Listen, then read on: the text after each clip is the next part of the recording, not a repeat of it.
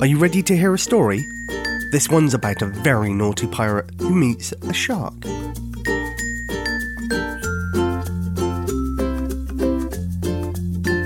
Pirate Redhanky Meets a Shark by Joanne Cock.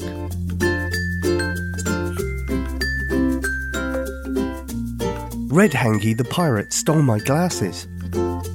I could tell that he's been to cunning trick classes. Redhanky started to laugh. It was a wicked cackle. Oh, young'un, I knows I'm naughty, but I's not in shackles. He hopped on his wooden leg, then jumped into the sea. I bellowed, You might not be yet, but you're a crook who should be. Redhanky swam away fast, not caring that he was dripping wet. I wondered if he'd ever meet with justice. Then a fierce shark he met. Oh no, he's in trouble now, I gasped, and my heart bounded. I was too far away to help him, and if Redhanky escaped, I'd be astounded. I could barely look, but I did through my fingers. I's not scared of ye, Mr. Shark, Redhanky tried not to linger. But I won't stay and chat because I's not dinner, and I's no fool. He tried to swim away and pretend that he was really cool. The shark smiled, and not fooled from side to side, he shook his head. After Pirate Redhanky he swam, circled and sped. He cast a great shadow over him and scooped him up scarily, then he bounced him on his nose with terrifying glee. Mr. Shark held Redhanky between his teeth. Oi, what's he doing? I's already told you I want to get myself a going. Redhanky hung by his belt straps, and he looked a bit sorry, not sure if he was lunch, dinner, or a new toy, Mr. Shark's quarry. He wriggled and thrashed about and began his boo-hooing. Redhanky was so scared that his pants he was poo pooing. His pockets started to empty, many treasures floated in the water. I confess it, 'twas I what took it all, but I'd be very sorry, like I oughta. The shark hurled Redhanky into his ship. No more was said. Redhanky landed upside down and bumped his sore head. His day was not turning up the joys he thought on waking. He hadn't thought that before sundown he'd be shaking. Redhanky sailed away at speed. He was lucky to be uncaught. That's it. I's a going to get a house, and be honest, have a cuddly wife, and little uns who don't go breaking laws and cursing strife. I's not going a plundering and stealing, and oh how great I'll feel. After his run-in with feisty Mr. Shark, a good life held lots of appeal. Meanwhile, petrified, I climbed a tree as Mr. Shark swam up to me. I had no reason to be scared of him, though.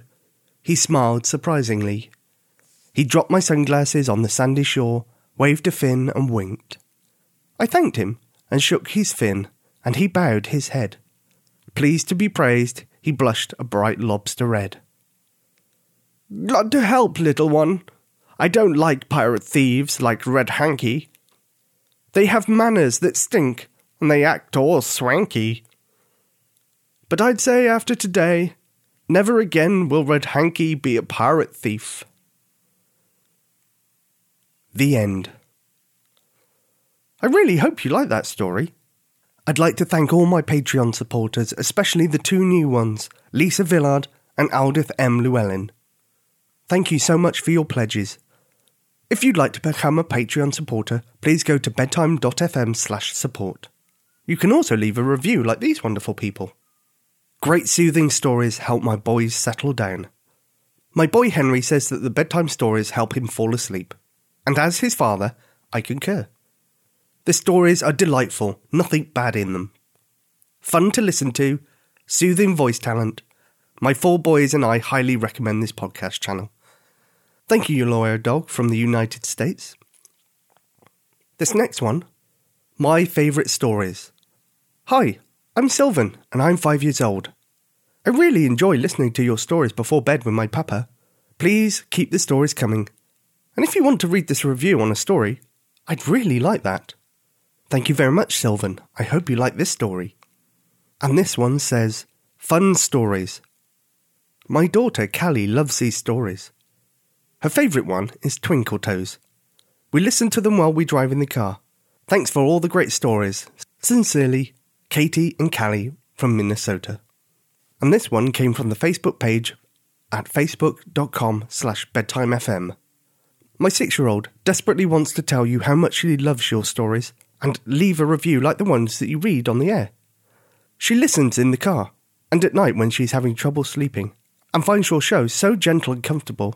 Here is her review from Eloise, age 6. I love your stories. I hope you make more. My favourite is The Dragon Under the Stairs. Thank you so much, Eloise, and thank you, Melissa. If you like The Dragon Under the Stairs, you might also like Georgia and the Dragon. I do like dragons.